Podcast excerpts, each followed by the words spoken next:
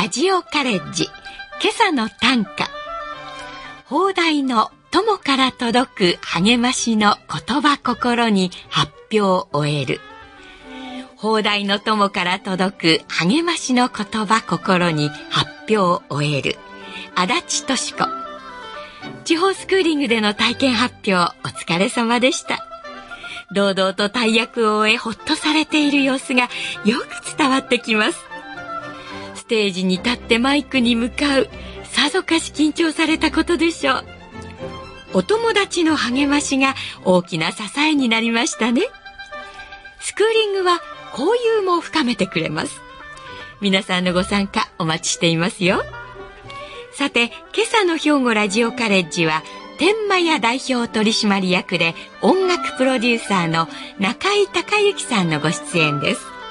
60年代以降の関西の音楽シーンをお届けします。今朝の講座は聴講生障害聴講生対象の課題番組です。聴講生障害聴講生の皆さんは講座を聞いて感じたことをはがき1枚にまとめ事務局まで提出してください。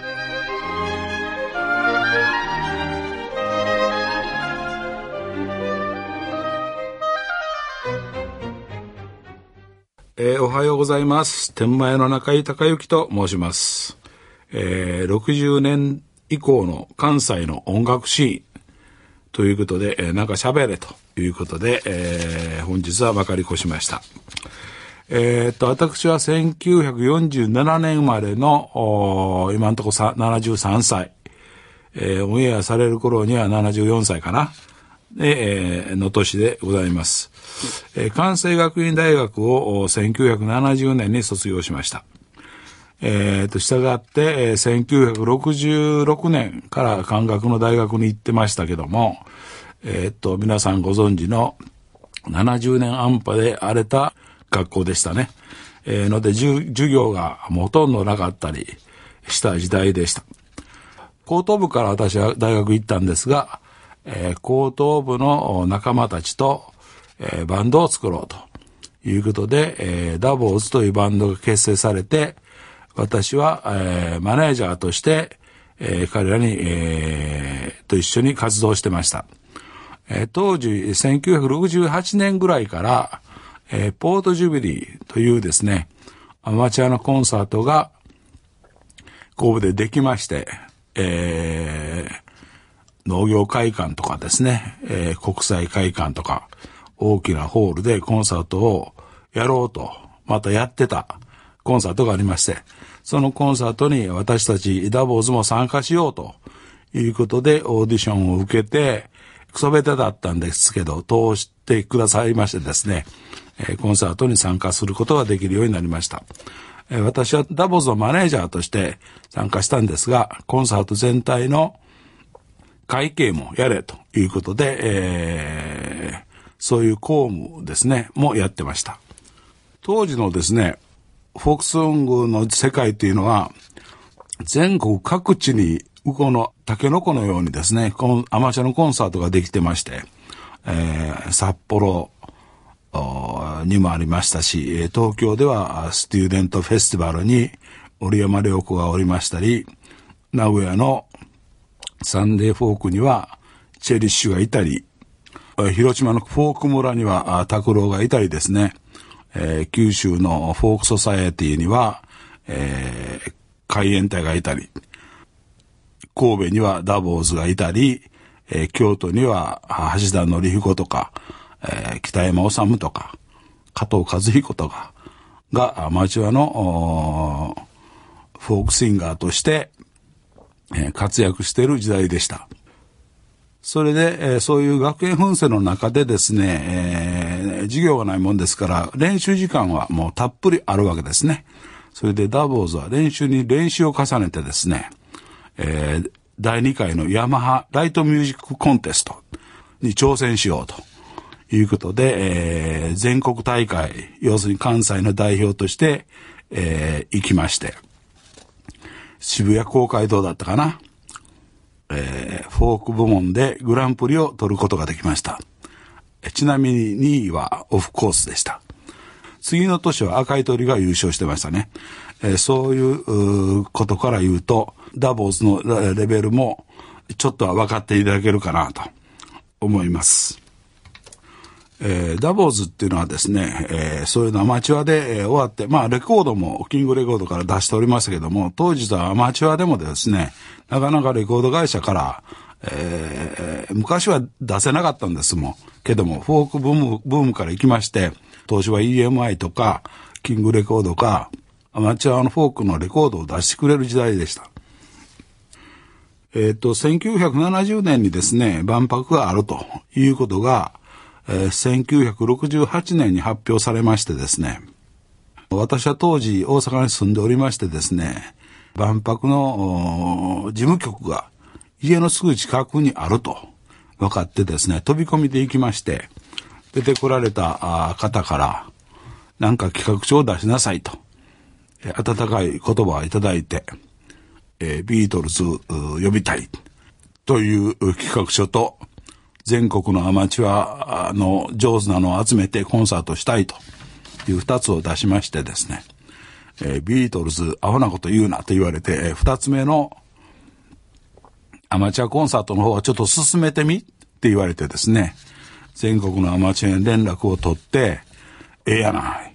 みたいな話になってですね、そこで、えー、万博協会の方も認めてくれて、えー、万博ホールを一日貸してくれるということになりました。ただし無料でしなさいよということでしたんで、そのライブの収録権って言いますかね、あの、録音を取ってライブのレコードを作って発売する権利をある放送局の音楽出版社に売りまして、えー、そこで、えー、なんとか経費を賄ったと。結果的に大大赤字だったですけども、なんとか助か、助けていただいて、物事を進めることになりました。えー、全国のアマチュアが集まることは、えー、OK 取れたんですけども、ただ、アマチュアの羅列では、なんか面白くないな、というふうに、えー、思いまして、えー、京都の北山治に、こういうことをテーマで、こんなコンサートやるんだけど、なんかテーマ曲を作ってほしいという依頼をしましたところですね、詩を作ってくれまして、詩だけじゃダメなんで、曲がないと音楽にはならないので、北山治は、加藤和彦のとこに行きました。でこんな甘い詩に曲なんかつけられるかいと加藤和彦に断られた。北山治はそのまま自転車で杉田二郎の家に行って、5分でできた曲が戦争を知らない子供たちだったのです。それが、コンサートの遡ること、1年かな ?1969 年にできたと思いますね。で、コーラスアレンジとか、すべて私たちの手元でやりましてですね、えー、合宿も全国から来てもらってやったりして、えー、当日を迎え、えー、全国のアマチュアのすごい上手な方々が合唱をしてですね、えー、万博ホールで荘園をしたのが戦争を知らない子供たちで、えー、ライブ版にもなってますけども、えー、その次の年にジローズでその戦争を知らない子供たちは大ヒットしたわけですね。えー、私には何の権利もないんですけども、いや、嬉しかった思い出があります。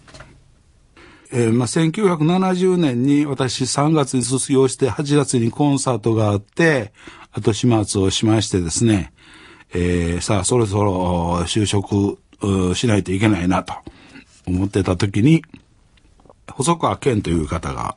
訪ねてきまして、谷村新司がプロになるから一緒に会社作らへんって言われましてですね、親父と相談して、援助をしてもらって、えー、ヤングジャパンという会社を作りました。まだまだ売れないアリス、組んだところのアリスですね。えー、ザ・ムッシュ、えー、バンバンなどが所属する、いわゆる音楽事務所ですけども、まあアマチュアからプロになりかけみたいな人たちだったんで、それでまあ、会社が成り立つわけがないんで、経済的にはすごい、えー、大変な会社でした。えー、3年で、えー、私はその会社を立ち、えー、去りましてですね、東京のミュージカルステーションという会社のですね、大阪営業所を作れと言われて、それを作る方に行きました。辞めてすぐですね、えー、バンバンのいちご白書が大ヒットしましてですね、しもたなと思いましたけども、えー、ミュージックステーションから、まあ、大阪の事務所を作ってくれって言われてましたんで、えー、それを、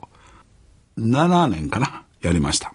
えー、ミュージカルステーションっていうのは先ほど言いました東京のアマチュアのステューデントフェスティバルがプロになってミュージカルステーションという形の会社になってたわけですね。音楽事務所の大阪営業所なんですけども、コンサートの実際、実際って言いますかね、自分で主催するわけですけども、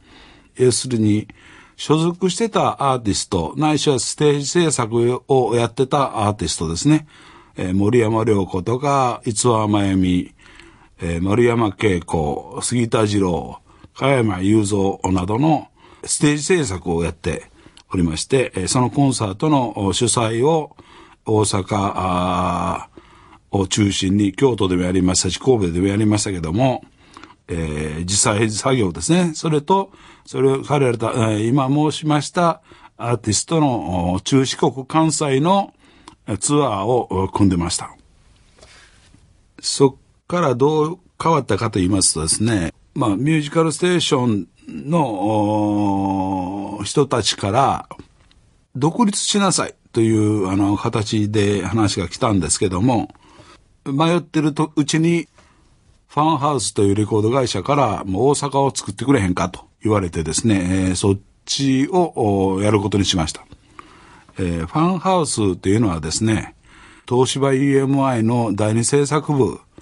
フォーク部門のが全部抜けて、えー、作った会社で、フォーク系の会社ですね。それの大阪を、大阪営業所、まあ宣伝ですけどね、を作れと言われて作りました。ですから、まあ、このラジオ関西さんにも大変お世話になった思い出がすごいあります。レコード会社の宣伝、大阪の宣伝部門を作ったんですけども、全く新しい会社なんで、宣伝マンを育てる必要があったんですね。それで大阪の男性二人、えー、デスクの女性一人を、なんとか宣伝マンに仕立てて、えー、仕上げてですね、3年半ほどかかりましたけども、関西に、えー、四国中国における宣伝は盤石なものになりまして、よかったなと思ってた時に、えー、東京に転勤しなさいと言われて、えー、東京の、に単身赴任7年半ですね、えー、制作管理部長としてレコード会社の、えー、制作の管理をやっておりました。それでですね、えー、と、まあ、それで、えー、一段落しましてですね、大阪に戻ってきたんですけども、7年半も大阪を離れてましたもんでですね、マスコミの方たちも、えー、みんな、偉くなっていたり、現場ではなくなったりしてですね、何をしようかなと思ったところに、ところで、えー、杉田二郎から、あの、様子を調べますとですね、私がミュージカルステーション時代やっていた、えー、定期的な大きなステージはもうなりを潜めてですね、えー、ライブハウスなんかでやってた、やってることを知りまして、えー、もう一回ギター持ってフォークソングをやるんだったら私がステージをきちっと作りますと。いうことで、えー、声をかけたところ、やろうということになりまして、天満屋という会社に、えー、音楽事業部を立ち上げまして、えー、杉田二郎だとか北山治のコンサートを中心に、毎年定期的にコンサートをやっておりました。中でも、やっぱり、えー、思い出が深いのはですね、あのー、もう北山治が還暦の時にですね、北山治って同じことを絶対やらない人なんで、例えば大阪でやって神戸でやっても中身が全然違うとかですね。同じことをなツアーでやるっていうことは絶対やらない人なんで、毎年違うわけですね。で、毎日違うんですよね。中身が。でそこでも、そのやっぱ還暦っていうのは大きな節目ですんで、なんかきちっとしてよとやろうということで相談した結果ですね、フォークルセダーズの再現をするということになって、でも、橋田ののりちゃんは、ちょっと病気なんで、橋田ののりちゃんの代わりに、アルフィーの坂崎幸之助さんを入れて、加藤和彦と3人で、フォークルを再結成してですね、還暦を祝おうというようなことで、西宮の兵庫芸文の管弦楽団も依頼しましてですね、かなりフェスティバルホールでやるということになってですね、前売りを天満屋がしたんですが、予約でいっぱいになってですね、プレイガイドに出せるチケットが7枚しかなくってですね、困ったことをすごく懐かしく覚えてます。え、私が、あまえー、万博のコンサートを機会に、えー、まあ、ポートジュビリーからは去ったんですけども、ポートジュビリーっていうのは、えー、その後、私の次、私三代目の会長だったんですけども、六代目ぐらいまでは続きましてですね、そのダボーズが解散するときにはですね、えー、神戸国際会館のが三重の人で、人書きで囲まれたぐらいの人気があったんで、ポートジュビリーっていうのはダボーズっていうので、まあ、動員を、有料動員を稼いでましてですね。ただやっぱりダボーズも卒業すると同時に、えー、みんな社会人になっていくわけですから、いつまでもいないわけですね。えー、その次に育ってきたのが、谷村新司率いるロックキャンディーズっていうグループです。これも素晴らしいグループで、ポートジュビリーの繁栄に貢献してくれた人たちですね。で、ポートジュビリーっていうのはその後、だから1973年か4年ぐらいまで、えー、続いたんですけども、スターのいない、えー、コンサートで、え、チケットはその出演者がみんな手売りするわけですけども、え、それで、えー、全ての経費がなかなか賄えななくなってきてですね、え、っと、少しずつ衰えていったように思います。たびたびその再結成をしてですね、えー、3回か4回ポートジュビリアゲインとかですね、いろんなことをやったんですけども、やっぱ当時の方が集まってくれるだけでですね、新たな展開がないんですね。でも、あの、ポートジュビリーっていうのは、しこしこと続いておりましてですね、今年の11月にはチキンジョージで同窓会みたいなのやろうやということになってます。まあコロナでですね、どうなるかわからないんですけども、えー、一応今のところ5、6バンド、懐かしいところが出そうです。ただやっぱりコロナ次第です。関西の音楽シーン、そうですね。そうですね。やっぱりこう、神戸と京都は盛んだったんですね。で、大阪はいまいちだったんですね。そういう時代でしたね。それでそっからまあ、プロになっていったアーティストいっぱいいますし、えー、そのまま町場で潔く社会人になった人たちもいますし、でもその人たちも、やっぱり音楽好きで、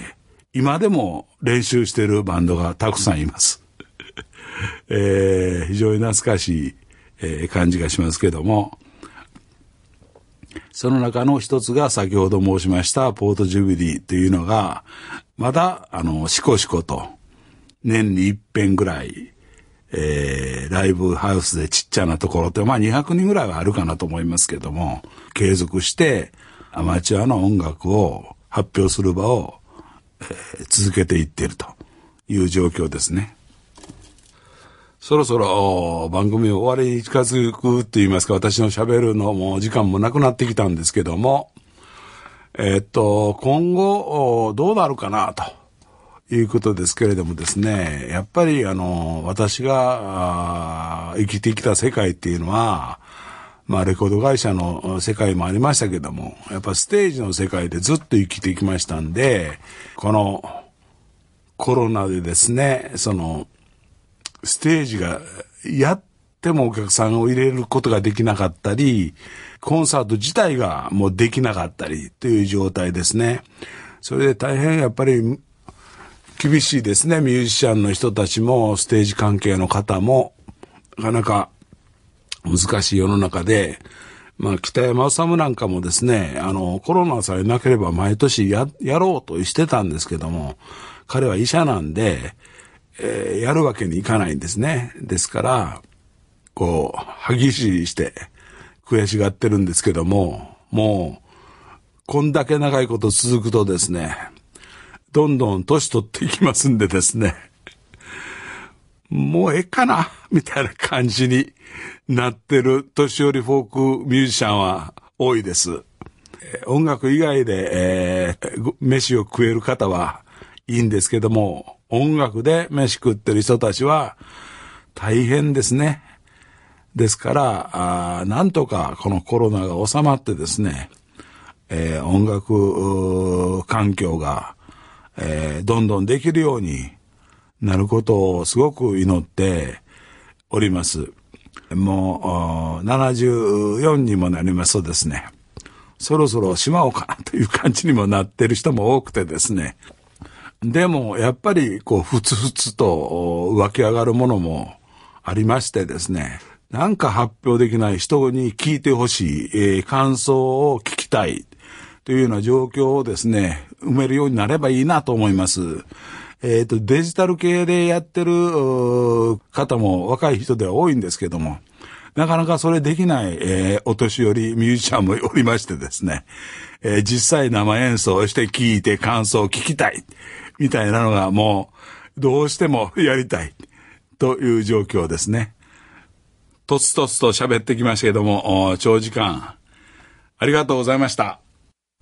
今朝は音楽プロデューサーの中井隆之さんで、60年代以降の関西の音楽シーンと題してお話しいただきました。中井さんは74歳と言われていましたが、お話の中に出てくるフォークグループやフォークシンガーのお名前は皆さんよくご存知ではないかと思います。関西学院大学の学生だった中井さんが神戸でアマチュアの音楽グループが集まったサークル神戸ポートジュビリーでマネージャーとして会計としてコンサートに関わったこと。この1960年代の中井さんの経験がご自分の生き方や生きるための基礎となったということを話されました。イベントの企画や運営、様々な方との交渉や学びを経て、1970年、全国から有名なアマチュアバンドを集めて、大阪万博で大きなコンサートを開催し、大成功だったとのことでした。お金の工面も大変だったようですが、困ったことがあると、誰かが助け舟を出してくれて乗り切っていかれます。それは中井さんご自身のコミュニケーション能力と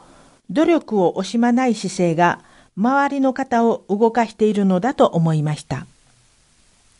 そしてそのコンサートのテーマソングが戦争を知らない子供たちだったことは初めて知りました。どの年代の方でも歌うことができる歌で、ラジオやテレビから流れてくると自然に口ずさんでいます。最近はみんなが知っていて、誰でも歌える歌というのがなく、寂しい気がします。コロナが収まって、早くみんなで歌えるようになりたいですね。それでは今朝はこれで失礼します。